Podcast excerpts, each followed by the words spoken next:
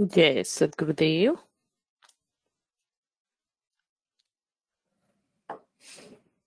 सच्चिदानंद स्वरूप है। मम आराध्य भगवान। बार बार वंदन करूँ। युक्ति भेद रत ज्ञान। आदि अंत और मध्य में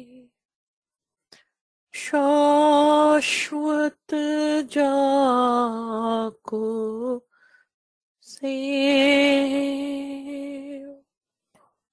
अमृत अंतर यामी हो।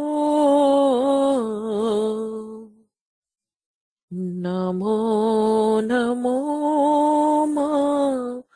मदे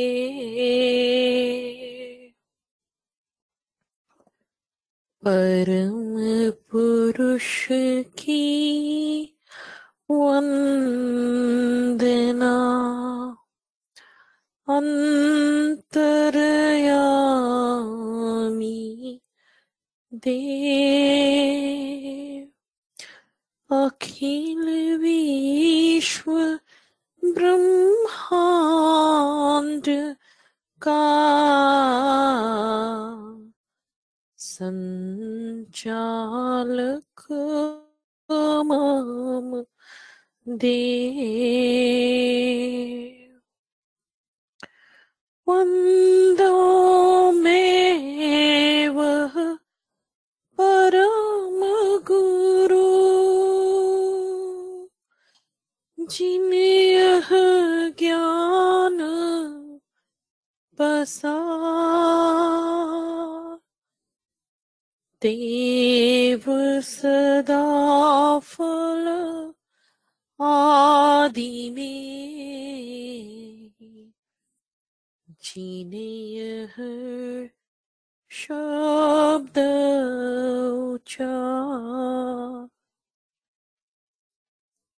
बोलिए सदगुरुदेव की जय। आप सभी को इस विहंगम योग सत्संग में बहुत बहुत स्वागत है। आज के शनिवार के साप्ताहिक सत्संग में मैं माया वर्मा, हार्लिसविल, पेंसिल्वेनिया से इस सत्संग से जुड़ी हूँ। आप सभी का बहुत बहुत साधुवाद इस सत्संग में स्वागत करते हुए जैसा कि हम जानते हैं, हमारी आध्यात्मिक यात्रा का यह क्रम पाँच है। सत्संग का बहुत ही महत्व है। आजकल हम देखते हैं हमारे जीवन में, हम अपने शारीरिक, मानसिक, सामाजिक जरूरतों को और जिम्मेदारियों को पूरा करने में पूरी तरह व्यस्त हो जा रहे हैं। इस व्यस्तता में हम अपनी आत्मिक ज़रूरत को भूल जा रहे हैं, जो कि कहीं ज़्यादा ज़रूरी है। इसलिए यह वाकई में बड़े ही हर्ष की बात है कि हम अपने जीवन में विहंगम योग को जोड़कर, आत्मा के वास्तविक चेतन आवश्यकताओं को भी पूरा करने का प्रयास कर रहे हैं। आज के इस आध्यात्मिक क्रम में आगे बढ़ने से पहले हम सर्व सर्वप्रथम सदगुरु प्रभु का आवाहन करेंगे स्वागत गान के माध्यम से। हमारी बाल हंसा सिया जी से निवेदन है कि वे सदगुरु चरणों में स्वागत गान प्रस्तुत करें। आप Siya ji. Thank you aunty जय सदगुरुदेव, स्वागत गान। आज स्वागत नित्य गुरु संत शुभागम आए अध्यात्म विद्या दिव्य ज्योति सोमरस बरसाइए। दोष दुर्गुण दूर करी के शुद्ध हंस बनाइए। भेद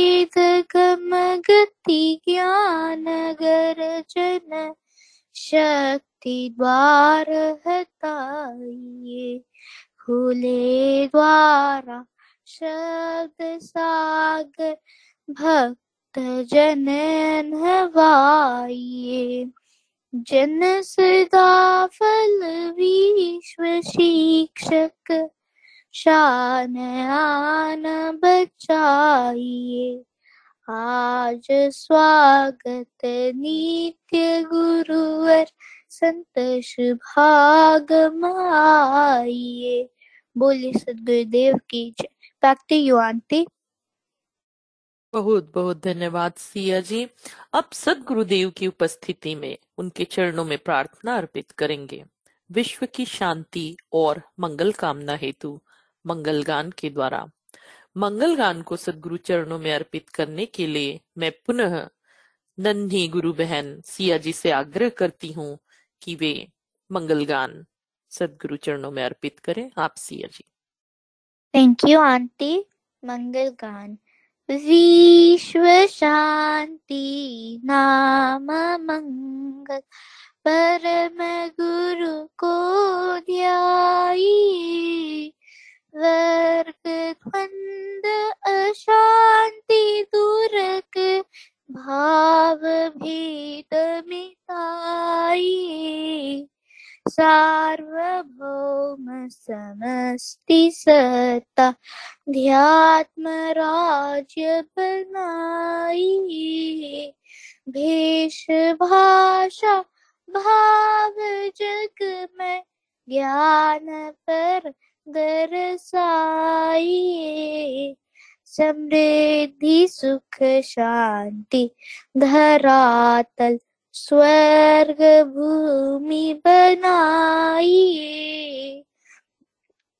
विश्व शिक्षक जन सदाफल नीति, स्वर अपनाइए। विश्व शांति, नाम, मंगल परम गुरु को ध्याइए बोलिए, सदगुरुदेव की जय। बैक टू यू आंटी बहुत बहुत धन्यवाद, सिया जी। आपने अपनी बड़ी ही सुंदर वाणी से माधुर्यता के साथ सदगुरु का आवाहन किया, तथा उनकी उस उपस्थिति में विश्व की मंगल कामना के लिए प्रार्थना भी किए। बहुत बहुत साधुवाद। जैसा कि आप और हम सब जानते हैं, हमारी आध्यात्मिक यात्रा की यह पांचवी कड़ी है। आज तक हम अपनी दुर्लभ जिज्ञासाओं का समाधान करते आए हैं। हमारे बीच सदगुरुदेव के हंस सेवाजित शिष्य मौजूद हैं, जो हमारे प्रश्न को लेंगे। अभी तक हमने जो सीखा अध्यात्म क्या है अध्यात्म क्यों ज़रूरी है? हमें इसके उत्थान के लिए क्या करना चाहिए? हमारे दुर्गुण दूर कैसे हो? सदगुण कैसे आए? सत्संग और सेवा यही आज का प्रश्न को लिए हुए है आधार में। कैसे सत्संग से जुड़ना हमारे अंदर निर्मलता भर देती है? आप सबके सहयोग से यह सत्संग का क्रम जारी है, जहाँ हम अपने आंतरिक आवश्यकताओं को पूर्ण करने का प्रयास करते हैं। स्वयं प्रेरित हों और औरों को भी प्रेरित करें। बाहरी यात्रा तो हम करते हैं, वो चलता रहता है बिना प्रयास किए। पर आंतरिक यात्रा के लिए हमें थोड़ा पुरुषार्थ करना होता है, समय देना होता है, जिस तरह बाहरी यात्रा को हम समझकर समय देते हैं। और जब यह समय देते हैं तो हमें अपने आप पता ही चलने लग जाता है धीरे धीरे कि हमारी दिशा कहाँ जा रही है। हम कैसे अपनी मानसिक आवश्यकताओं की पूरी कर रहे हैं जो अभी तक हमसे पीछे छूटा हुआ था। ऐसी दौड़ भाग की ज़िंदगी में थोड़ी थम जाएँ और विचार करें कि हमारे ऋषि महर्षि, आर्ष महर्षियों ने गुरु के आश्रमों में सेवा दान करते थे। ऐसा क्यों करते थे? क्यों सत्संग करते थे? विचार करें, ऐसा कौन सा दिव्य ज्ञान है जिसे पाने के लिए भगवान श्री राम और हमारे योगेश्वर श्री कृष्ण को गुरु के शरण में जाना पड़ा था। उनके मानव अवतार में ऐसी कौन सी संतृप्ति है जिसे वे प्राप्त करते थे गुरु के आश्रम में, उनके सानिध्य में रहकर। इन्हें ऐसा कौन सा ज्ञान लेना था जिसे पाने के लिए ये राजमहल त्याग गुरु आश्रम की पर्ण कुटिया में, जा पर्ण बिस्तर ही लुभावनी लगती है। तो आइए इसी को आधार लेते हुए आज के हम, हमारे पहला प्रश्न आध्यात्मिक विकास में सत्संग की क्या आवश्यकता है? इस पर चर्चा करेंगे हमारे बीच अनन्य शरण भक्त। सदगुरुदेव के शिष्य उपस्थित हैं प्रश्न को लेने के लिए। मैं अंचल जी से आग्रह करूँगी कि आप इस प्रश्न को लें और हमारी जिज्ञासा शांत करें। आप अंचल जी। बार बार वंदन करूँ। सदगुरुदेव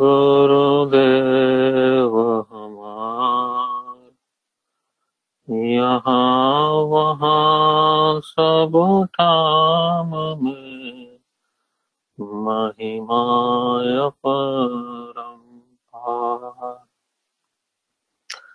जय सदगुरु टू एवरीबॉडी प्रश्न ये है कि आध्यात्मिक विकास में सत्संग की क्या भूमिका है? तो इसमें आध्यात्मिक विकास, मैं पिछले एक दो हफ़्ता पहले किसी से बात कर रहा था तो उसमें आध्यात्मिक विकास की उनकी जो डेफिनेशन थी, उनकी, वो उन्होंने बताया कि मुझे आध्यात्मिक विकास से ये मतलब निकलता है। तो पहले हम इसका डेफिनेशन को समझ लें। स्वामी जी इसकी डेफिनेशन के लिए कहते हैं, योग कहत है जोड़ को, योग कहत है संधि, योग रहस्य उपाय में जीव ब्रह्म की संधि। तो जो आध्यात्मिक विकास है, उसका जो अंतिम गोल है, अंतिम लक्ष्य जो है, वो है जीव और ब्रह्म की संधि हो जाना। तो आध्यात्मिक विकास का अंतिम गोल जो है आपका जीव और ब्रह्म का संधि होना।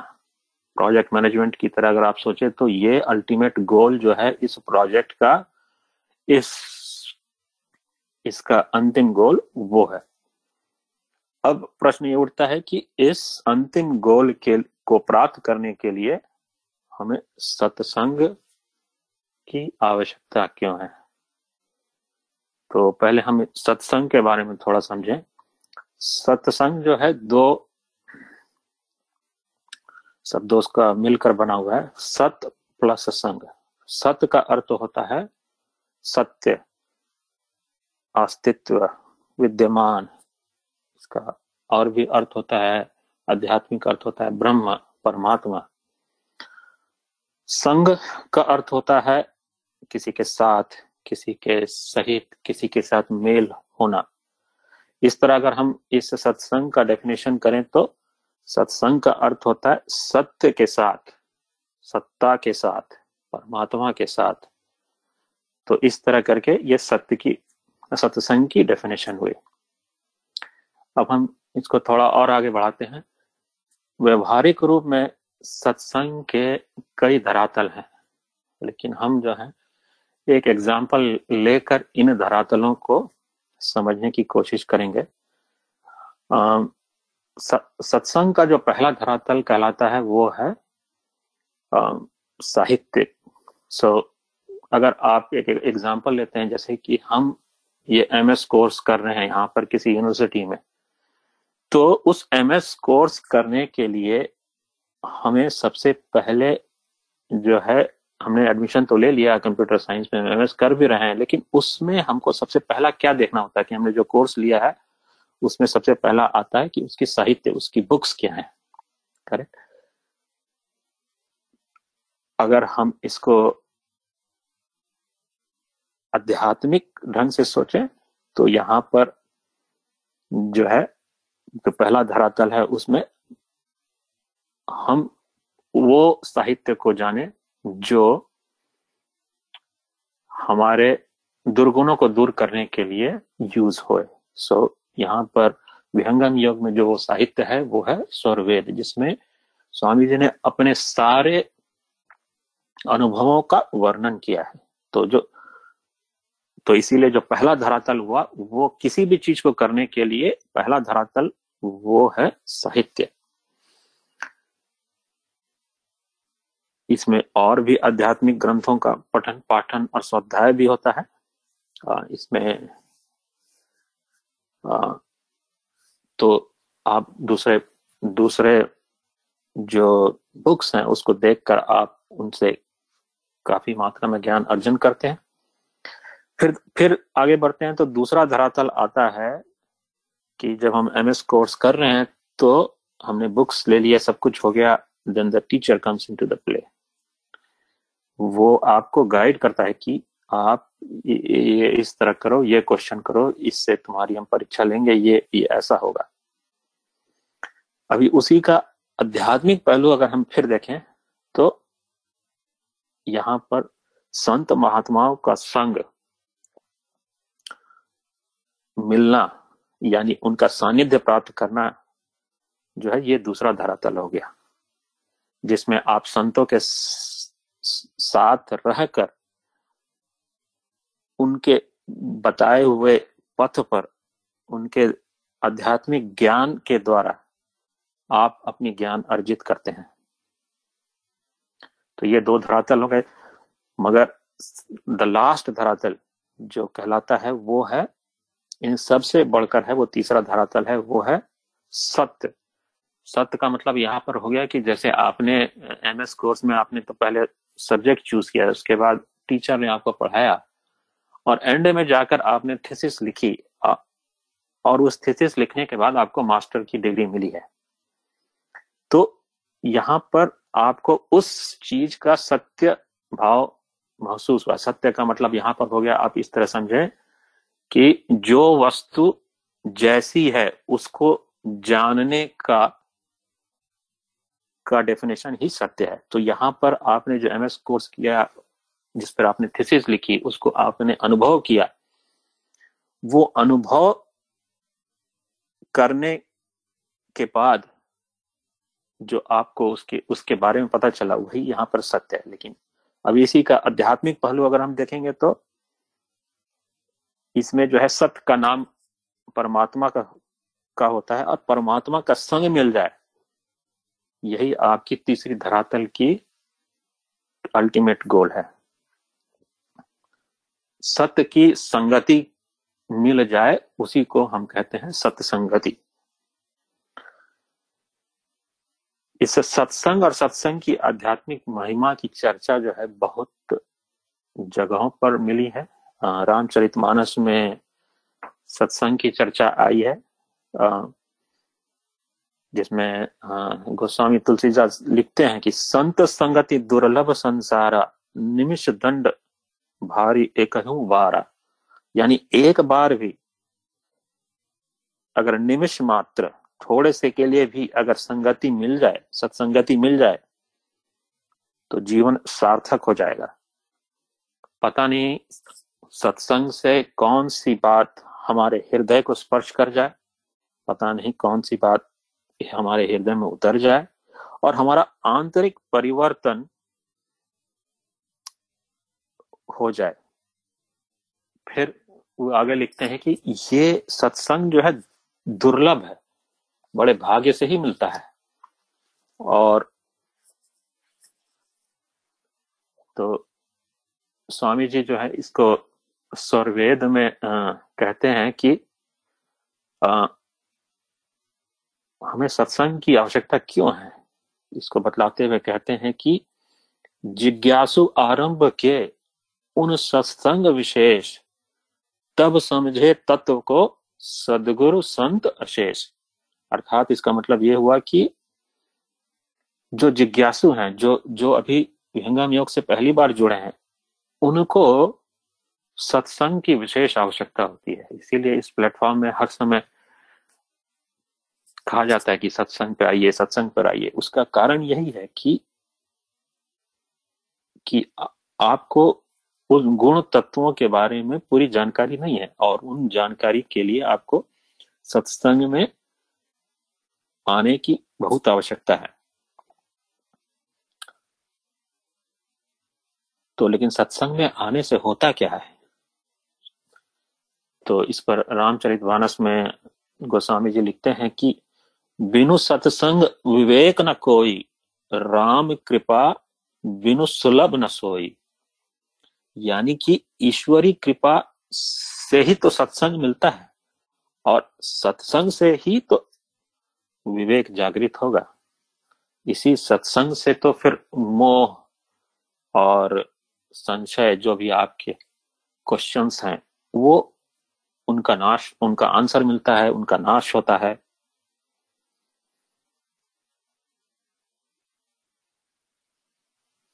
फिर आगे लिखते हैं, तब तब ही हो सब संशय भंगा, जब बहुकाल करियो सत्संगा। बहुकाल करियो सत्संगा मतलब आप बहुत दिन तक सत्संग करेंगे, तभी जाकर आपका सारा संशय, सारा मोह, सारा संशय आपका नष्ट होगा।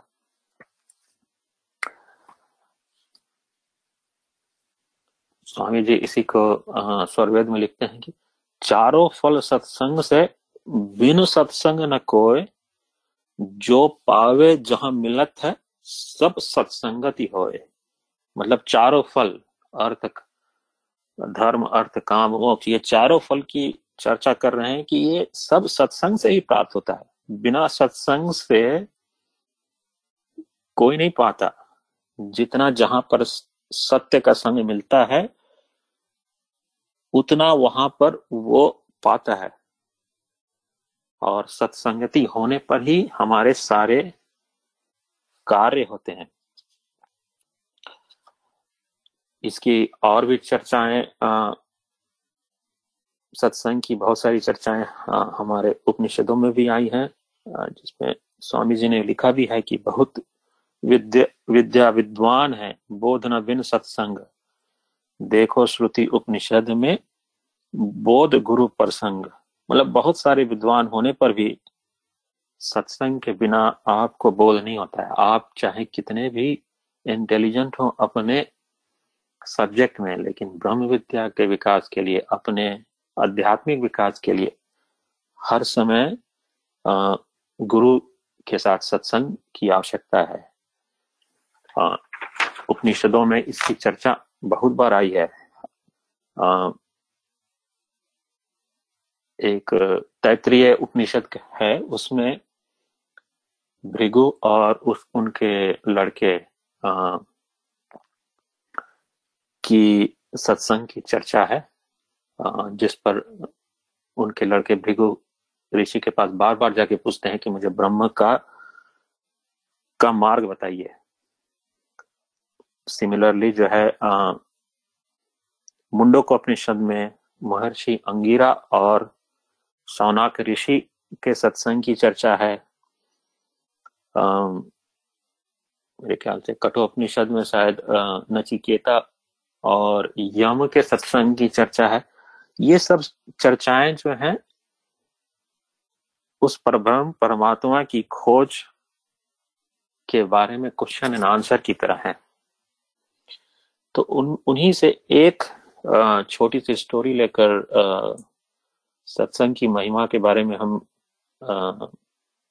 जानेंगे। एक बार देवर्षि नारद भगवान विष्णु से पूछते हैं कि, भगवान, मुझे सत्संग की महिमा समझाइए।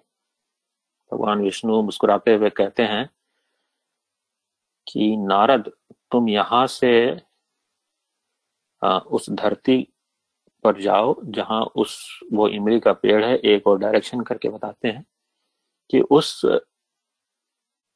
लिजार्ड लिजार्ड को हिंदी में बोलते हैं लिजार्ड आ, उसके पास जाओ वो तुमको जो है सत्संग की महिमा के बारे में बताएगा। नारद जी खुशी खुशी उस पेड़ की ओर जाते हैं जहाँ पर वो लिजार्ड से बातें करने लगते हैं। अपनी योग शक्ति योग की शक्ति से उससे बातें करते हैं। गिरगिट से सत्संग की महिमा के बारे में जैसे ही वो सवाल करते हैं, वो गिरगिट पेड़ से गिर के मर जाता है। नारद जी आश्चर्यचकित हो जाते हैं। वापस आते हैं विष्णु भगवान के पास। उनको अपनी सारी स्टोरी बताते हैं। फिर जो है, विष्णु भगवान उनको दोबारा भेजते हैं कि जाओ सेठ सेठ के घर में एक तोता है, उससे बातें करके आओ। वो वहाँ जाते हैं, उनसे बातें करते हैं करते हैं। तो उसका भी वही हाल होता है। उसके भी प्राण पखेरे उड़ जाते हैं, जैसे ही सत्संग होता है। फिर जो है, तीसरी बार भेजते हैं, इस बार वो एक किसान के घर भेजते हैं जिस पर जिस पर वो एक बछड़े के रूप में, गाय ने एक बछड़े को जन्म दिया था। तो उनसे वो बातें करते हैं। यहाँ पर भी वही हाल हो जाता है। वो दौड़े दौड़े वापस जाते हैं।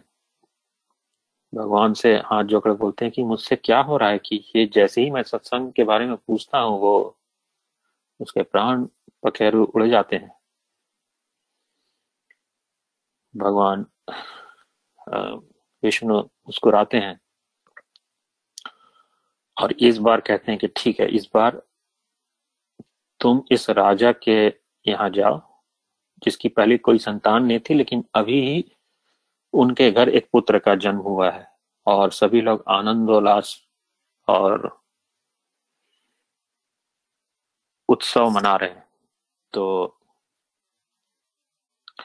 नारद जी डरते डरते जाते हैं कि पिछले बार पिछले तीन चार बार से तो सबकी प्राण पखेरु और जा रहे हैं और राजा का पुत्र अभी ही हुआ पहली पहला पुत्र हुआ है तो अभी बहुत दिनों के बाद हुआ है तो मेरे तो आ, राजा मुझे छोड़ेंगे नहीं।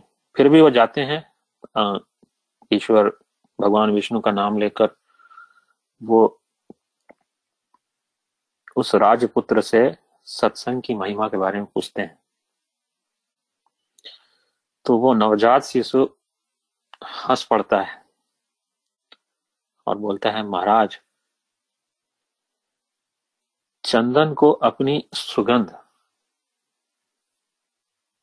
और हिरण को अपनी अमृत और माधुर्य का जो है, स्मेल पता नहीं होता है। ऐसे ही आप अपनी महिमा नहीं जानते हैं। इसीलिए मुझसे पूछ रहे हैं। तो अभी भी जो है नारद जी को समझ में नहीं आता है। तो तो फिर वो वो पुत्र जो है वो एक्सप्लेन करता है उसको कि वास्तव में आप ही के क्षण मात्र से, आप ही के क्षण मात्र संग से मैं गिरगिट से तोता बन गया। तोता से मैं गाय का बछड़ा बन गया। मेरी योनिया चेंज हो गई इन तीनों में और आप ही के सत्संग से मुझे, गाय के बछड़े से मुझे आज ये मनुष्य का शरीर मिला है।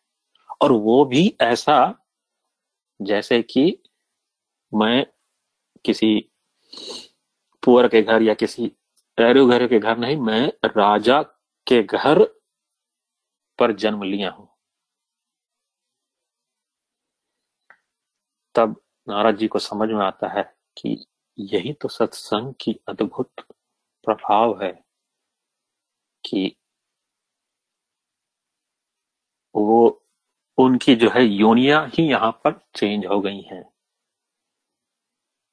तब बालक उनसे कहता है कि, ऋषिवर, मुझे आशीर्वाद दें। मैं मनुष्य जन्म में आपने मुझको मनुष्य योनि तक तो लाया है, लेकिन मेरा परम लक्ष्य माई अल्टीमेट गोल को पाने के लिए मुझे आशीर्वाद दें, ताकि मेरा ये जो जन्म हुआ है इस राजा के घर और इस मनुष्य रूप में मैं उस लक्ष्य को पा सकूँ।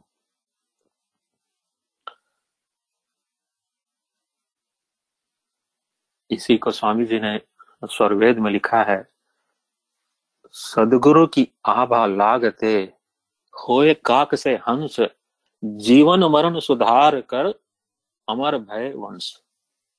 सदगुरु की प्रभा, सदगुरु की की प्रतिभा जब हम पर पड़ती है तो हमारा कौवा रूपी आत्मा हंस के समान होने लग जाता है। इसीलिए इस इस प्लेटफॉर्म में बार बार ये कहा जाता है कि सदगुरु से मिलिए, सदगुरु से भेंट कीजिए, आश्रम जाइए। ये सब इस इस स्टोरी को अगर आप समझें तो ये उसका रियल मीनिंग है कि सदगुरु आभा लागते होए काक से हंस। आप अपने जीवन मरण को सुधार कर और आपका पूरा का पूरा वंश जो है, अमर हो सकता है। एट द एंड सत्संग के लिए एक और अंत में दोहा है कि सत्संग से हमको और क्या पता चलता है? बंधन, पतन, प्रवृत्ति के कारण तीनों जान, सदग्रंथन, सत्संग की आवश्यकता, इन जान। मतलब जो हमारा आत्मा का पतन होता है, आत्मा की जो बंधन है, आत्मा की जो प्रवृत्ति है, इन तीनों इन तीनों के कारण को जानने के लिए सत्संग की अति आवश्यकता है। और इन तीनों के कारण ही जो है हमारी आध्यात्मिक प्रोग्रेस आध्यात्मिक उन्नति, ये तीनों जो है हमारे आध्यात्मिक उन्नति में बाधक हैं। तो इसको जानने के लिए, इसको पहचानने के लिए हमें सत्संग की आवश्यकता है।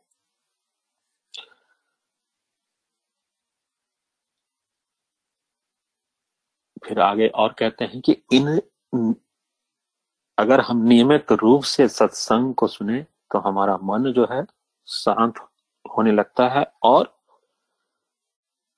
शांत होकर बैठकर हरि गुरु गुरु की, का जो है, हमारा जो मन उस ओर जाने लगता है। तो मेरे तरफ़ से तो यही चीज़ें जो है सत्संग के हमारे हमारे आध्यात्मिक उन्नति के लिए सत्संग का जो यूज़ है, वो ये है। कुछ गलती हुई होंगी तो मुझे क्षमा करें। Over to you Maya ji. जी, बहुत बहुत धन्यवाद, अंचल जी। आपकी ज्ञान जन्य वार्ता सुनकर तो जैसे आत्मविभोर हो गए। सत्संग, सत्य का संग। संशय, मोह का नाश अपने आप हो जाता है जब हम सत्संग में जुड़ते हैं, सदगुणों का विकास होता है।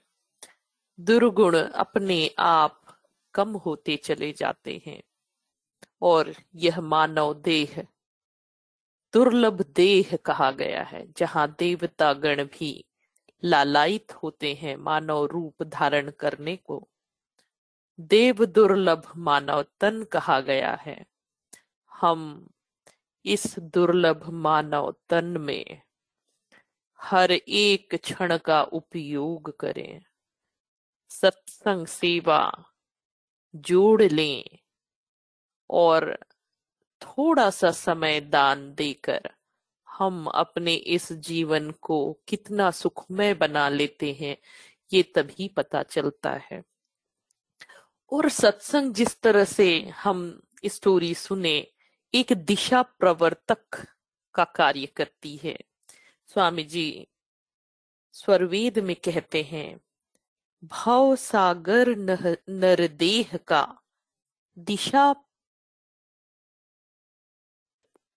सत्संगति सब मूल है, सब ज्ञानन पर मंत्र।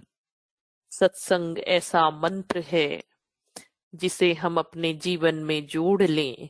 तो हमारी दिशा अपने आप बन जाती है और हम उसी दिशा की ओर चल पड़ते हैं, जो हमारे कल्याण के लिए निर्धारित हो जाते हैं। हमें मोह भ्रम नहीं होता उस दिशा में चलने पे।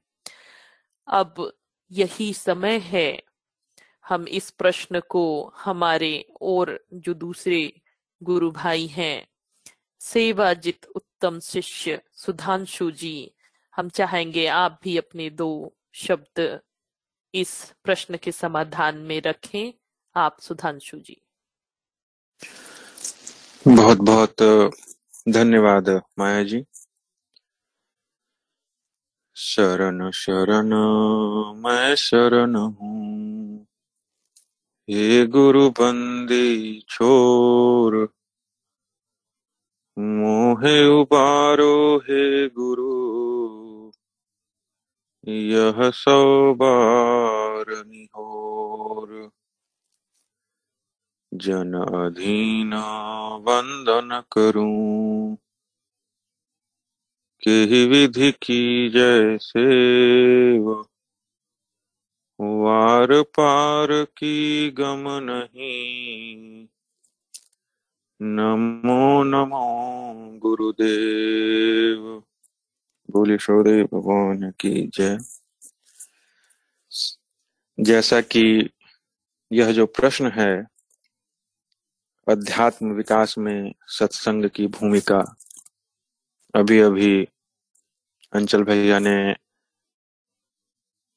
सब कुछ तो कह ही दिया कि इस आध्यात्मिक विकास में, मानव जीवन में हमारे जो परम कर्तव्य हैं, जो अध्यात्म की जो यात्रा है उन्हें, सत्संग की क्या महत्ता है? स्वरवेद में, उपनिषदों में, हमारे वैदिक वांग में जितने हैं सभी जगह पर सत्संग की जो महत्ता है, उस पर अभी अभी अंचल भैया ने विस्तार से चर्चा की। कुछ कहना तो शेष नहीं है। लेकिन यदि मैं सत्संग की आवश्यकता को हमारे आपके दैनिक जीवन से जोड़ के देखूँ तो इसे हम ऐसे देख सकते हैं। हमारे जीवन में हमें किसी भी प्रकार का जो ज्ञान होता है, वह ज्ञान कैसे होता है? ज्ञान के होने के दो धरातल हैं। या तो आप अनुभव पर ज्ञान हो आपको। अगर मैं संसारिकता की ही बात करूँ, जैसे आपने कोई मिठाई खाई और आपको उसके स्वाद का पता चला तो अगली बार अगर आपसे कोई पूछे, मिठाई खाओगे? तो आपको उसके स्वाद का ज्ञान है, आपको उसके स्वाद का अनुभव है। आप तुरंत हाँ बोल देंगे। एक तो हुआ अनुभव का कि अनुभव पर ज्ञान है आपको। दूसरा ज्ञान क्या है? दूसरा है पुस्तकीय ज्ञान या फिर सैद्धांतिक ज्ञान। वह ज्ञान जो आपको पढ़ के मिले, किसी से सुन के मिले, कहीं चर्चाओं में सुन के मिले यह ज्ञान कैसे कार्य करता है? जैसे आपका कोई मित्र कहीं घूमने गया, आपसे उसने उस जगह की चर्चा की। जब उसने आपसे उस जगह की चर्चा की तो यहाँ दो चीज़ हुआ। एक तो आपको उस जगह का ज्ञान हुआ,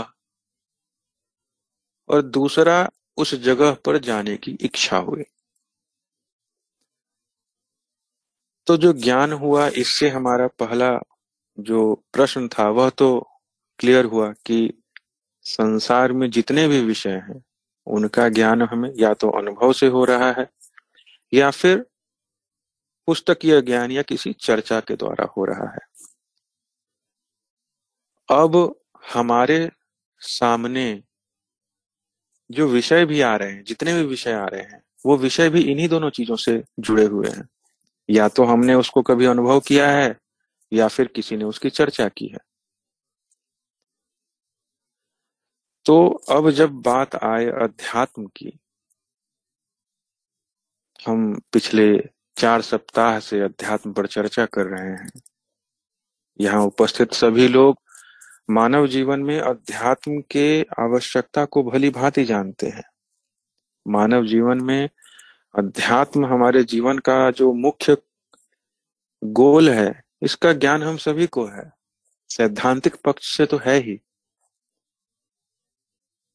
तो यह यह जो ज्ञान है, यह ज्ञान कहाँ से आया? यह ज्ञान हमें सत्संग से मिलता है। क्यों मिलता है और कैसे मिलता है? तो अध्यात्म तो इंद्रियों का विषय है नहीं। तो जितने भी विषय हैं संसार के, वो आत्मा तक कैसे पहुँचते हैं? संसारिक सारे विषय इंद्रियों से जुड़े हैं। इंद्रिय उन विषयों को मन के सामने लाता है और मन उस विषय को आत्मा के सामने। और अध्यात्म किसी इंद्रिय का विषय है नहीं। तो इंद्रिय तो आपको अध्यात्म के विषय के बारे में बतलाएगी नहीं। तो फिर अध्यात्म का चर्चा आपके सामने होगा कैसे? इसके लिए फिर सत्संग की आवश्यकता है। सत्संग जो है, हम सभी को हमारे मुख्य कर्तव्य से जोड़ने में सहायक है। स्वरवेद में तो स्वामी जी ने लिखा, सदाचार व्यभिचार से मूर्ख से विद्वान, भोगी से योगी बने फल सत्संग महान। तो भोगी से योगी बनने की जो यात्रा है उसका आरंभ ही सत्संग से है। सत्संग ही हमारे अंदर वह जिज्ञासा जो है उसका समाधान करता है। सत्संग वह बतलाता है कि अध्यात्म पथ क्यों चाहिए, क्यों जाना है। हम हर सप्ताह सत्संग में जुड़ते हैं। क्यों जुड़ते हैं? जब तक हम सत्संग में हैं, हमारी चेतना, हमारा मन अध्यात्म पथ की ओर अग्रसर है अध्यात्म से जुड़े विषयों पर हम चर्चा कर रहे हैं। लेकिन जैसे ही हम इस सत्संग से बाहर निकलते हैं, क्या होता है? मन के सम्मुख इंद्रिय अलग अलग विषयों को देना शुरू कर देता है। और फिर क्या होता है? फिर हम संसारिकता में खो जाते हैं। तो हमारी चेतना जो अर्ध में है, संसारिकता में खो रही है, उसको ऊर्ध में करने का काम, अध्यात्म की ओर उन्मुख करने का काम करता कौन है? प्रारंभिक अवस्था में सत्संग ही तो करता है। क्योंकि हमारे सामने अध्यात्म के विषय को रखने के लिए और कोई उपाय नहीं है। इंद्रिया रखेगी नहीं, क्योंकि ना ही हमें उसका अनुभव है, ना ही वो इंद्रियों का विषय है। तो सत्संग ही तो है, जो हमें अध्यात्म की ओर ले जाने का कार्य करता है। और इसीलिए कहा गया, तात वर्ग अपवर्ग सुख, धैर्य तुला एक अंग, तूल न ताही सकल मिली, जो सुख लाव सत्संग। क्यों ऐसा कहा गया? क्योंकि सत्संग जो है, कौन से सुख को लाता है? उस परम पिता परमेश्वर के सुख को लाता है।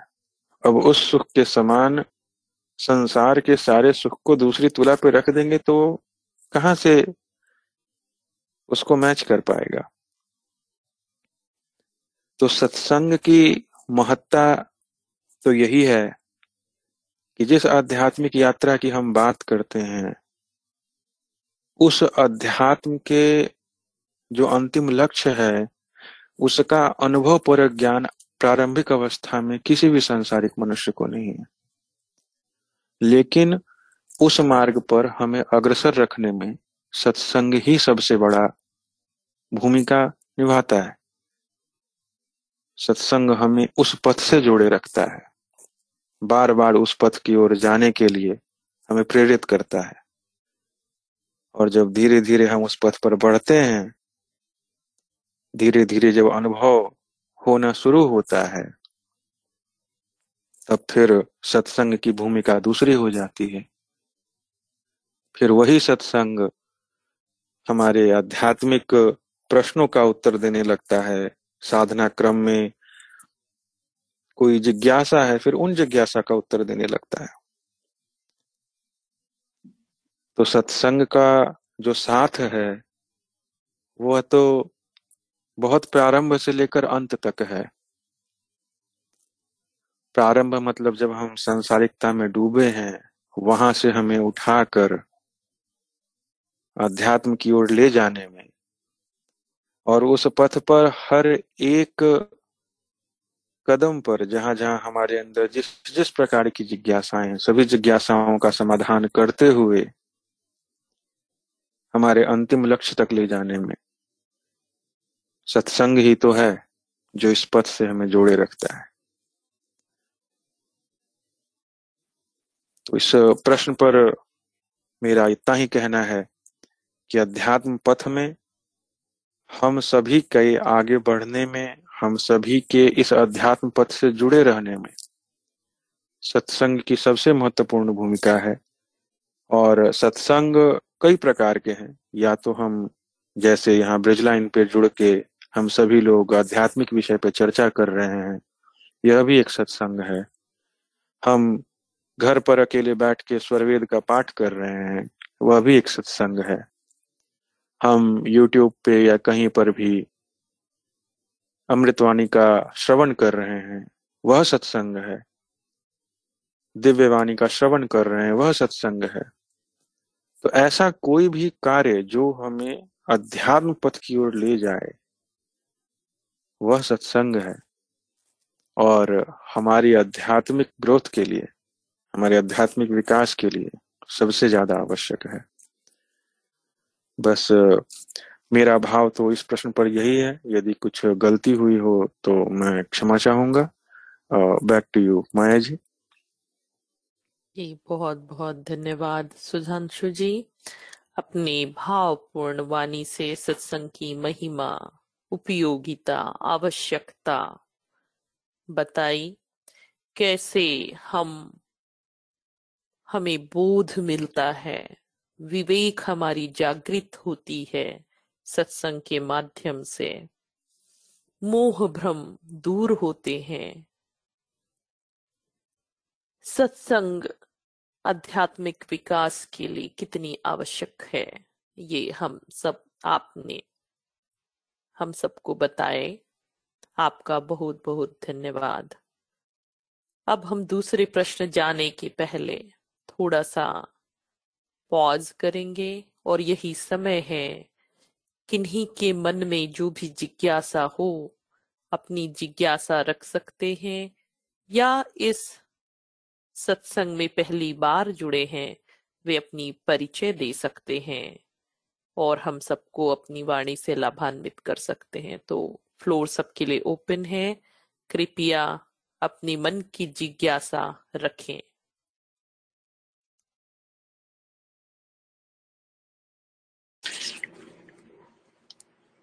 नमस्कार सबको, जय श्री गुरुदेव।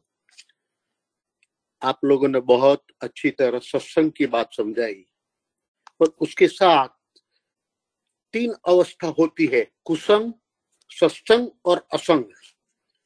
तो मैं आपसे निवेदन है कि कुसंग के बिना सत्संग का जानना ही नहीं होता है। जब कुसंग होगा, तभी सत्संग की वैल्यू समझ में आती है। और असंग जो है असंग, सो डायरेक्ट परमात्मा के साथ वो परम तत्व का अनुभव कर सकती है। तो आप सब कुसंग और असंग के बारे में जरा प्रकाश ज़्यादा डालेंगे असंग के बारे में तो मेहरबानी। धन्यवाद। जी, बहुत बहुत धन्यवाद। परेश जी, बहुत सुंदर प्रश्न है आपका। असंग और कुसंग की व्याख्या ज़्यादा हो सत्संग समझ में आया, परंतु सत्संग समझने के लिए हमें कुसंग और असंग भी समझना होगा। मैं चाहूँगी यह प्रश्न अमरजीत कौर जी लें कि असंग और कुसंग कैसे सहायक हैं हमें सत्संग की महिमा समझाने में। आप अमरजीत कौर, आंटी जी।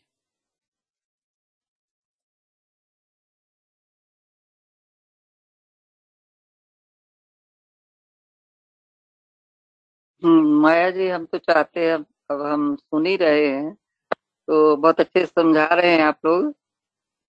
तो इस प्रश्न को अब सुधांशु जी ले तो अच्छा है। जी सुधांशु भैया।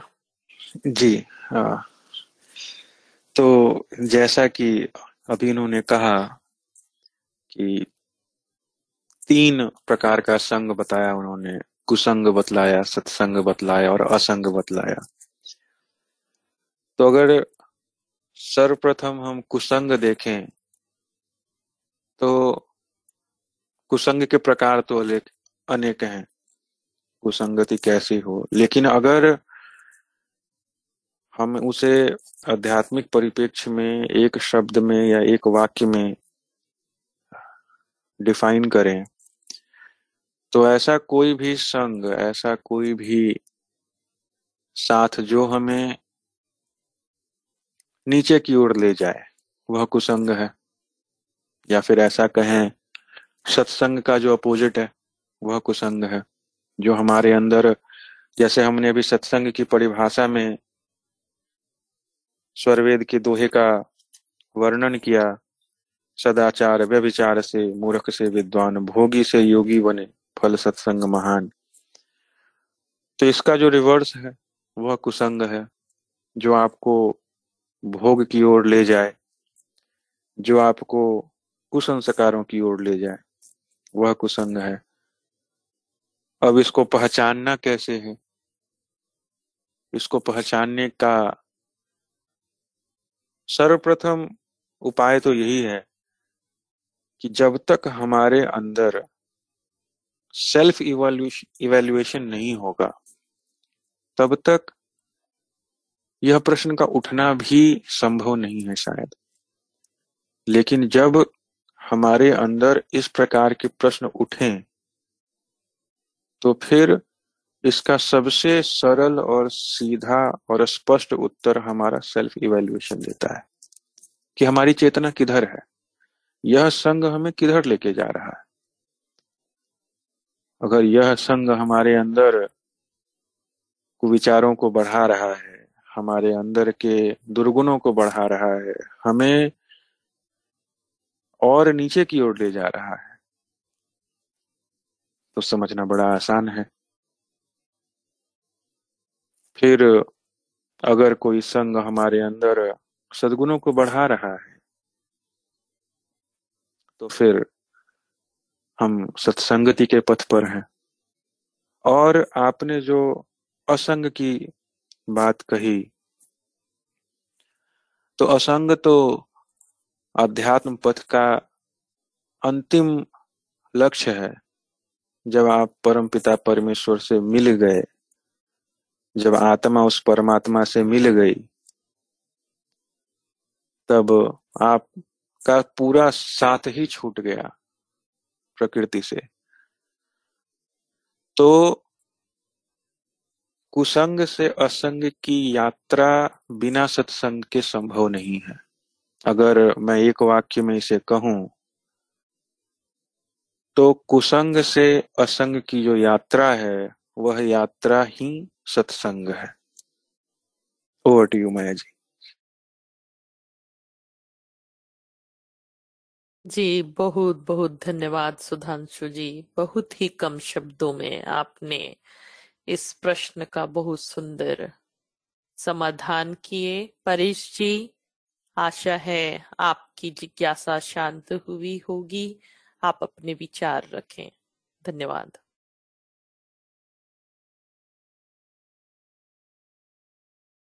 बिल्कुल सही फरमाया आपने। एकदम सही बात। है धन्यवाद। जी, बहुत सुंदर प्रश्न रखने के लिए आपका बहुत बहुत साधुवाद।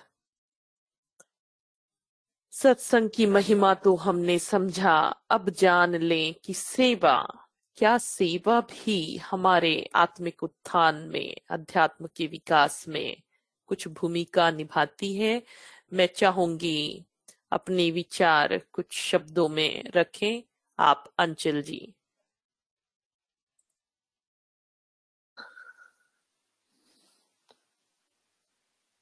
आत्मा माया और प्रकृति के प्रभाव से अपने आप को शरीर की तरह पहचानना चालू कर देती है। उसमें जो है ऐसे विचार को स्वीकार करने लगती हैं, जैसे कि मैं मनुष्य हूँ, मेरा ये घर है, ये मेरा देश है, मैं इस जाति की हूँ, मैं इस लिंग की हूँ, मैं इस, मेरा परिवार ये है, मेरा बैंक बैलेंस इत्यादि। इत्यादि चीज़ों से वो अपने आप को जोड़ने लग जाती है। तो आत्मा की जो पहचान इन अस्थाई चीज़ों से होती है और वो इन चीज़ों के साथ उन सभी कर्मों को करने लगती है जो कर्म जो कभी कुछ गलत हैं कुछ सही हैं कुछ आ, इन सब कर्मों को करते हुए उसमें आत्मा में अहंकार, वासना, लालच, क्रोध इत्यादि दुर्गुण आने लगते हैं। इन सब दुर्गुणों को दूर करने के लिए जो प्रथम साधन बतलाया गया है, वो है सेवा। मतलब ये हुआ कि आत्मा का उत्थान का प्रथम साधन सेवा है। स्वामी जी इसको स्वरवेद में लिखते हैं, साधन सेवा प्रथम है, मानव से बन देव, निष्फल विद्याहीन की कर सदगुरु पद सेव। मतलब आत्मा का उत्थान का जो प्रथम साधन है, उससे मनुष्य जो है देव, देवता काइंड ऑफ़ देवता बन जाता है। इसीलिए कहा जाता है कि अपने अभिमान को छोड़कर सेवा में लगे रहो। अब प्रश्न ये उठता है कि ठीक है सेवा यहाँ पर उन्होंने बताया कि सेवा प्रथम है लेकिन इस प्रथम सेवा में आ, हमें मैं पिछले तीन चार हफ़्ते पहले किसी लोग से बात कर रहा था वो लोग कोविड के लिए हम ये कर रहे हैं, हम वो कर रहे हैं, हम इनको दान कर रहे हैं, हम इनको दान कर रहे हैं। ये सब बातें हो रही थी। तो यहाँ पर प्रश्न उठता है कि कि सेवा जो है वो किसकी होनी चाहिए? किसकी हमको सेवा करनी चाहिए? जिससे कि हमारा आध्यात्मिक उन्नति हो। लेकिन उससे भी पहले अगर मैं एक और प्रश्न आता है कि सेवा का अधिकारी कौन है सबसे पहले?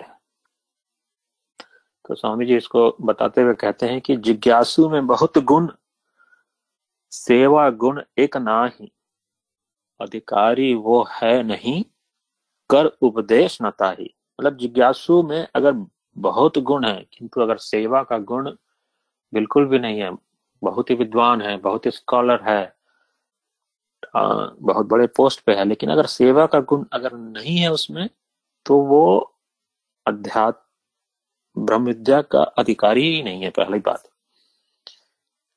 इसके अपोजिट में फिर कहते हैं, सेवा गुण विद्यमान है, अन्य सकल गुण ना ही अधिकारी उपदेश का आप आप गुण आही। अगर समस्त गुण नहीं है, किंतु एक गुण सिर्फ़ है, और वो है कि मैं सिर्फ़ सेवा करना चाहता हूँ। अगर वो सेवा का गुण विद्यमान है तो वो ब्रह्म विद्या का अधिकारी है। और तो फिर प्रश्न अब ये उठता है कि ठीक है, हम सेवा किस, कैसे करें, किस चीज़ की सेवा करें? तो इस पर स्वामी जी लिखते हैं, धन, काया, मन, वचन से संत परम गुरु सेव आरत दीन अधीन हो अनुगामी गुरुदेव। तो इसमें धन, काया, मन, वचन, ये चार चीज़ों को कही गई हैं। तो पहला हम लेते हैं काया मतलब बॉडी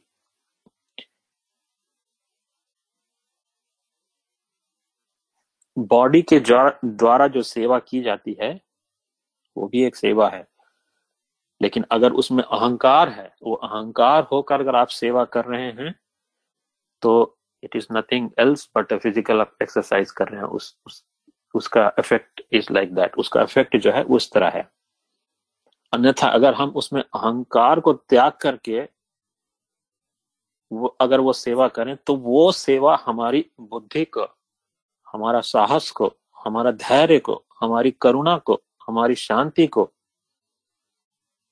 और अंत में हमारे सारे इंद्रियों को नियंत्रण में करने की क्षमता रखती है। फिर दूसरा आता है मन मन की सेवा। मन से जो भी हम सेवा करते हैं, इससे हमारा मन का जो एनर्जी है, वो शुद्ध होता है। और मन अगर शुद्ध होता है तो वो अपने स्व की प्राप्ति के लिए, अपने आप को प्राप्ति के लिए के लिए उन्मुख हो जाता है। फिर तीसरा आता है धन। ये उन लोग के लिए है जो kind of very busy people है। यहाँ पर तो धन का दान कहाँ करें? प्रश्न ये आता है फिर। कहाँ पर धन का दान करें? तो स्वामी जी इसको डिटेल में लिखते हैं कि जहाँ पर समाज के उत्थान के लिए उपयोग जहाँ पर समाज का अपलिफ्टमेंट हो ये गलत नहीं कि आप पैसा ज़्यादा चाह रहे हैं इट डजेंट मैटर मगर इसका जनरसली समाज के उत्थान के लिए अगर उपयोग करते हैं तो ये ये भी काफ़ी आ, अच्छा है। बिल गेट्स को देखिए उसने अपने 85 परसेंट ऑफ़ हिज सेविंग्स उसने समाज के अपलिफ्टमेंट के लिए दान कर दिया है। लास्ट आता है वाणी, वचन। इसमें गुरु की स्तुति करो कहा जाता है।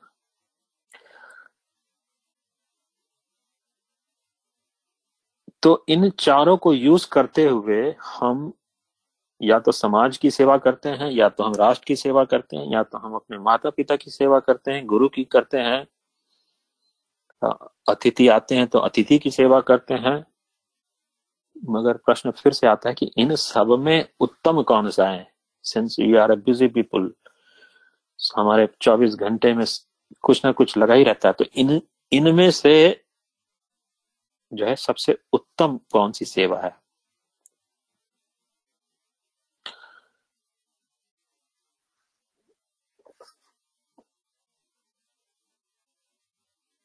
तो स्वामी जी इसको लिखते हैं कि ब्रह्म विद्या प्रचार का सदगुरु का जग काम करे करावे ताही को सोई सेवा शिष्यमान। मतलब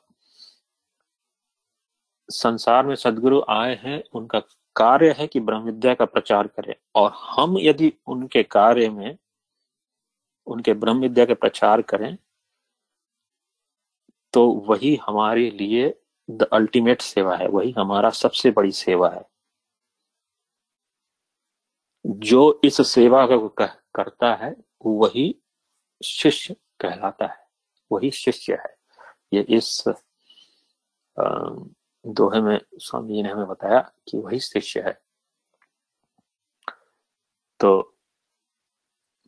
आई थिंक हमारे पास टाइम बहुत ज़्यादा हो गया तो मैं यहीं पर विराम देता हूँ। Over to you Maya ji जी बहुत बहुत धन्यवाद, अंचल जी। आपने भावपूर्ण सेवा के बारे में जो बताए, सेवा हमें करनी चाहिए। सेवा के बहुत से प्रकार हैं। जाति, राष्ट्र, समाज, सभी सेवा है। और स्वामी जी ने बताए हैं जो उत्तम सेवा है, ब्रह्म विद्या का प्रचार। सब सेवा करते रहें। सेवा में भी अहंकार आ जाता है। जब सत्संग से जुड़ते हैं और सेवा को हम जीवन में जोड़ लेते हैं तो यह अहंकार, ऐसी प्रवृत्ति जो हमें आत्मिक पतन की ओर ले जाए, वह सब नष्ट हो।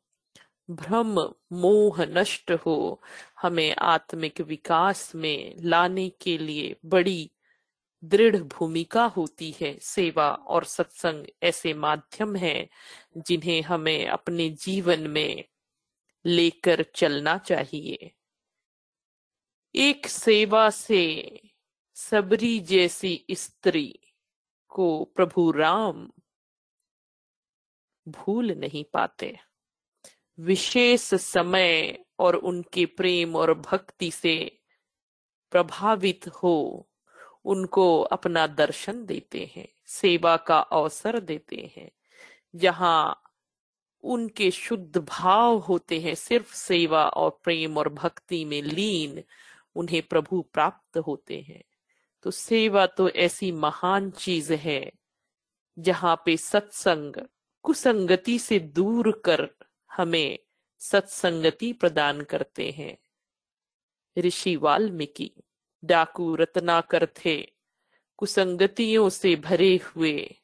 जब उनको आत्म विवेचन करते हैं, आत्मबोध होता है। नारद मुनि जब उनकी सत्संगति मिलती है, वह डाकू से ऋषि बन जाते हैं। कैसी महिमा है सत्संग और सेवा की। हम अपने जीवन में उतारने का प्रयास करें। अब हम इस अपनी आध्यात्मिक यात्रा को आगे बढ़ाते हुए चलते हैं। स्वर वेद अध्ययन की तरफ़। मैं श्री रंग जी, हमारे सदगुरुदेव प्रभु के अनन्य शरण शिष्य श्री रंग जी से निवेदन करती हूँ कि वो, वे एक दोहा लें और हमें स्वरवेद की गहराइयों में मोती ढूंढ हमारे सामने स्वरवेद की शिक्षा बांटे। आप श्रीरंग जी। धन्यवाद माया जी। जय सदगुरुदेव आप सभी को।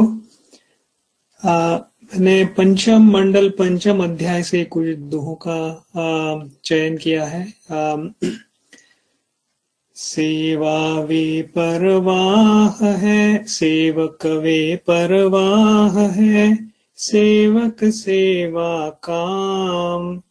बोध शांति सेवक मिले यह स्वामी वरनाम। इस दोहे में स्वामी जी कहते हैं कि जिसे किसी वस्तु की कामना होती है, उसे ही चिंता होती है। जहाँ इच्छा नहीं, वहाँ किसी की परवाह क्यों हो सकती है? इसीलिए आत्मसमर्पित सेवक निष्काम होकर, सदगुरु चरणों में नतमस्तक होकर चिंता रहित सेवा करता रहता है और उसी सेवक को बोध शांति प्राप्त होती है। निष्काम सेवा कैसी होनी चाहिए? इसका उदाहरण श्री श्रद्धानंद सिंह जी ने पलामू सत्संग में बताया था, जो इस वीक हुआ। तो उस सत्संग में श्रद्धानंद जी बता रहे थे कि एक बार उनको वार्षिक उत्सव के अवसर पे तीन दिन की छुट्टी का छुट्टी चाहिए थी, पर उन्हें छुट्टी देने से इनकार किया गया था। तो उनकी वार्षिक लेकिन उनको वार्षिक उत्सव जाने की काफ़ी दृढ़ इच्छा थी। इसलिए वे बिना अप्रूवल के ही वार्षिक उत्सव चले गए। तो आगे उनके साथ काम करने वाले सहायक अभियंता थे। उन्होंने उन पर गलत आरोप लगाकर उन्हें फंसा दिया था। सभी गलत बातें उनके बारे में पेपर में छप के आई थी। आगे चल के उनका सस्पेंशन भी हुआ था और साल भर में उनको डिसमिस भी किया गया। लेकिन उनके मन में कोई कामना नहीं थी कि, या कोई भ्रम नहीं था कि मैं सदगुरु की सेवा में रत रहता हूँ। फिर भी मेरे साथ ऐसा गलत क्यों हो रहा है? वह निष्काम सेवा में लगे रहे थे। आगे चल के स्वामी जी ने आ, उनको कहा कि आप हाईकोर्ट में आ, केस आ, केस डाल दीजिए जो कि छह साल तक चला। केस के अंत में उनको निर्दोष साबित किया गया और उनको पूरा पेंशन भी मिला था। तो ये जो संस्मरण है उसमें अगर श्रद्धानंद जी ये सोचते कि मुझे सेवा के सदगुरु सेवा के बदले में भौतिक जीवन में सुख चाहिए तो वो सेवा के मार्ग में से शायद फिसल जाते। वही कामना उनके उनके लिए चिंता का विषय भी बन बन सकता था। लेकिन निष्काम भावना के साथ वो सेवा में लगे रहे तो शायद इसी वजह से जो उनका प्रारब्ध के जो भोग थे उनकी तीव्रता स्वामी जी ने कम कर दी। तो यही सेवा का सबसे बड़ा महत्व है कि बिना किसी कामना रखे। अगर हम सदगुरु की सेवा में लगे रहे तो हमें आगे आ, अपने जीवन में कुछ ना कुछ तो ऐसा मिलेगा जो सदगुरु हमें आ, बहुत ही इजीली प्रदान कर देंगे। क्योंकि सेवा भाव हमेशा निष्काम होना चाहिए उसमें कोई भौतिक इच्छा नहीं होनी चाहिए। यही इस दोहे का दोहे में बताने की कोशिश कर रहे हैं स्वामी जी। आगे वाला दोहा भी पंचम मंडल से है। जिज्ञासु में बहुत गुण, सेवा गुण एक नाही, अधिकारी वह नाही है, कर उपदेश ताही। स्वामी जी ने इस दोहे में सेवा गुण का महत्व बताया है। स्वामी जी कहते हैं कि अगर जिज्ञासु में बहुत सारे गुण हो, लेकिन अगर एक सेवा गुण ना हो तो उसे उपदेश नहीं करना चाहिए, क्योंकि वह ब्रह्म विद्या के पात्र नहीं है। सेवा ही एक ऐसा गुण है जो हमें ब्रह्म विद्या का अधिकारी बनाता है। अगर हम पुरातन काल में अगर झाँक के देखें तो हमें दिखाई पड़ता है कि जब बड़े बड़े राज्यों के राजकुमार गुरुकुल पढ़ने जाते थे तो उनकी शिक्षा का आरंभ सेवा से होता था। बरसों तक गुरु सेवा, गौ सेवा इत्यादि करने के बाद ही उनको ब्रह्म विद्या की शिक्षा का आरंभ होता था। तो निष्काम सेवा अभिमान का नाश कर देती है। ब्रह्म विद्या का शुद्ध और पवित्र ज्ञान अभिमानी में कभी उतर नहीं पाता। इसीलिए हमें सेवा द्वारा अपनी अशुद्धता को दूर करके खुद को ब्रह्म विद्या के पात्र बनाना होगा। सेवा एक ऐसा गुण है कि उसके होने से बाकी सारे गुण हम में अपने आप आ जाते हैं। आगे का दोहा भी पंचम मंडल पंचम अध्याय से ही है। साधन सेवा प्रथम है, मानव से बन देव, निष्फल विद्या ही न की, कर सद गुरु पद सेवा। उत्थान का प्रथम साधन सेवा है। इसके द्वारा मनुष्य देवता बन जाता है। सेवाहीन की विद्या व्यर्थ है, इसलिए सब अभिमान छोड़कर, सदगुरु की चरण छाया में आकर उनकी सेवा करने में अपनी सेवा करके अपने जीवन को सफल बनाए। आगे का दोहा भी पंचम मंडल से ही है, पंचम अध्याय। सत्य असत्य परिचय मिले सदगुरु संतन संग। ज्ञानाश्रित सदगुरु शरण। यह जानो सत्संग। सदगुरु और संतों के संग से सत्य असत्य का ज्ञान होता है। सदगुरु में ही ब्रह्म विद्या के सारे ज्ञान स्थित है। उन्हीं के शरणाश्रय से सत्य के बोध और शांति प्राप्त होती है। इसी को सत्संग कहते हैं। इसलिए सत्य सदगुरु के साथ से ही सत्य वस्तु का बोध प्राप्त होता है। भक्ति मुक्ति कारण नहीं, विद्या बिनु सत्संग, झूठा तब अभिमान है। कर सद गुरु पर संग। भक्ति मुक्ति का कारण विद्या या पठित ज्ञान नहीं है, अर्थात सत्संगति बिना केवल शास्त्रों के अध्ययन से अनुभवी तत्वों का यथार्थ ज्ञान नहीं होता। विद्या के झूठ अभिमान को छोड़कर सदगुरु शरण में आने से विद्या का पूर्ण महत्व समझ में आ जाएगा और योग साधना करने से सारे बाह्य तत्वों का बोध आंतरिक चेतन अनुभव द्वारा प्राप्त होगा। जैसे प्राकृतिक ज्ञान पाने के लिए प्राकृतिक गुरु की ज़रूरत होती है, उसी प्रकार ब्रह्म विद्या का ज्ञान पाने के लिए सदगुरु की ज़रूरत होती है। और एक आखिरी दोहा लेते हैं। ये भी पंचम मंडल पंचम अध्याय से है। भव सागर नर देह का दिशा प्रदर्शक यंत्र सत्संगति सब मूल है, सब ज्ञान न पर मंत्र इस भवसागर में मनुष्य को सत्य ज्ञान रूपी दिशा को दिखाने वाला यंत्र सत्संग है, जो सब ज्ञान और मंत्रों का मूल है। सत्संगति द्वारा ही मनुष्य यथार्थ कर्तव्य को जान उचित सन्मार्ग पर चलता है। सत्संग ऐसा साबुन है जो हमारे अज्ञान रूपी मैल को दूर करता है। मन की अशुद्धता को धो देता है और हमें ब्रह्म विद्या से जुड़े रहने के लिए प्रोत्साहित करते रहता है। तो आ, आज मैं इतने ही भाव रखना चाहूँगा। Back to you Maya ji जय सदगुरुदेव आप सबको। जय सदगुरुदेव। बहुत बहुत धन्यवाद श्रीरंग जी। आपने अपने भावजन्य, भक्तिपूर्ण वाणी से, स्वरवेद की गहराइयों से हमें अनमोल रत्न शेयर किए। उसके लिए बहुत बहुत साधुवाद। स्वामी जी कहते ही हैं कि सेवा और सत्संग से हमारे मन के मोह भ्रम सब हट जाते हैं। गुरु सेवा सत्संग में प्रेम सदा सुख होए। जीवन वृत्ति सुधार में शरणागत ग्रम होए। जीवन की वृत्तियों में सुधार हो जाती हैं। आत्म विवेचन करने लगते हैं। निर्मलता और शुद्धता हमारे अंदर आने लगती है। अभिमान, मोह, भ्रम अपने आप नाश हो जाते हैं।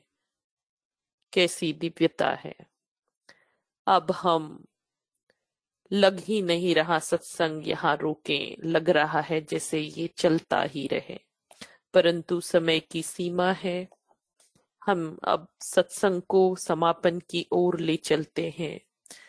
सत्संग को समाप्त करते हैं हम छोटी सी वंदना, आरती और शांति पाठ से। गुरु वंदना गुरु वंदना के माध्यम से हम गुरु चरणों में भक्ति अर्पित करते हैं। हमारे बीच मौजूद युवा शक्ति की परिचायिका हमारी प्यारी गुरु बहन सानिका जी, उनसे आग्रह है कि वे वंदना के चार लाइन सदगुरु चरणों में अर्पित करें। आप, Sanika ji.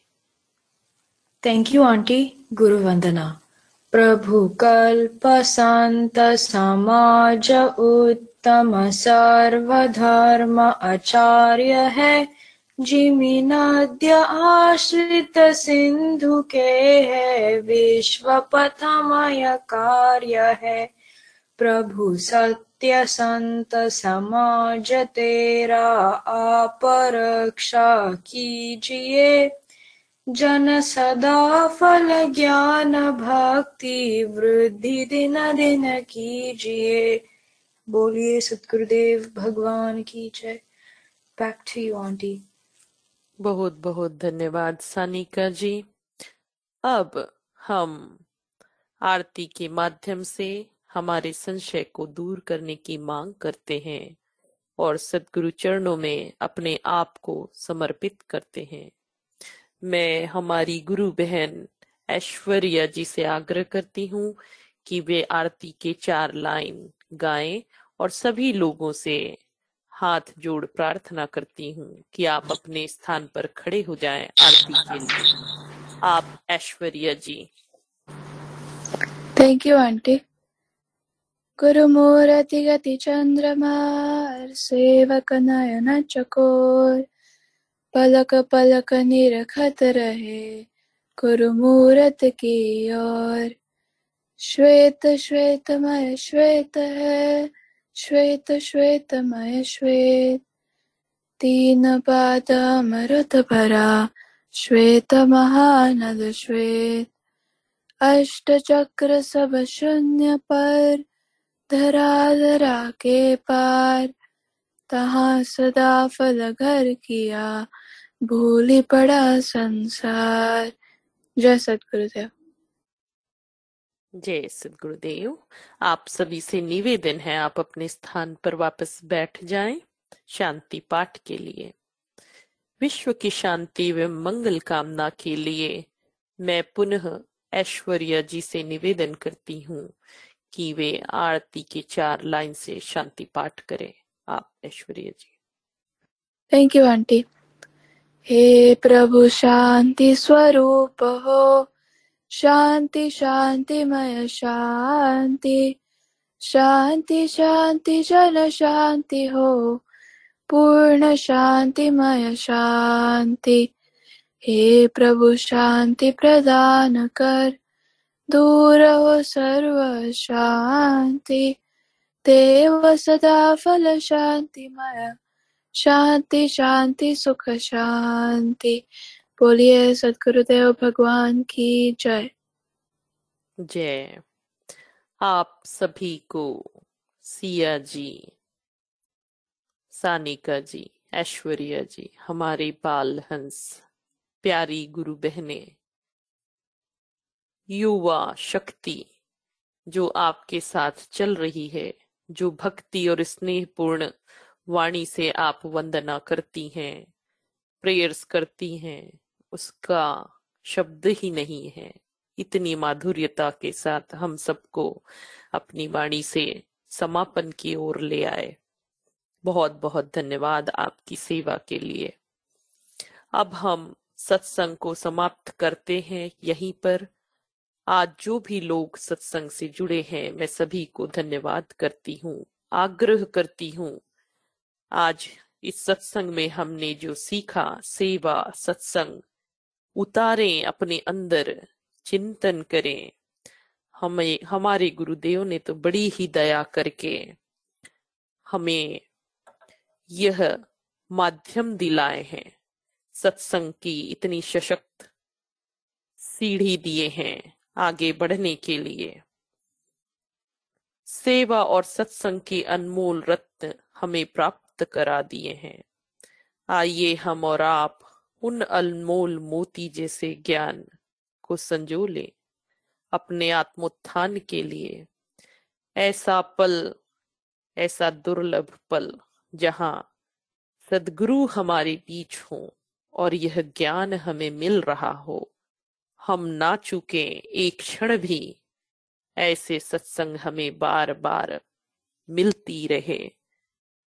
हम इस पवित्र ज्ञान को अपने अंदर उतारने का प्रयास करें। अपने आत्म स्वरूप को महसूस कर पाए। सदगुरु शरण में आश्रय ले। अपने साथ औरों को भी प्रेरित करें। इन्हीं शब्दों के साथ हमारे जो सेशन है, आज शाम सात बजे हम फिर मिलेंगे। प्राणायाम और ध्यान के लिए।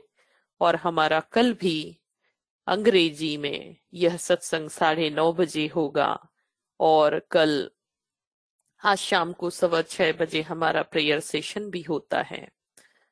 और कल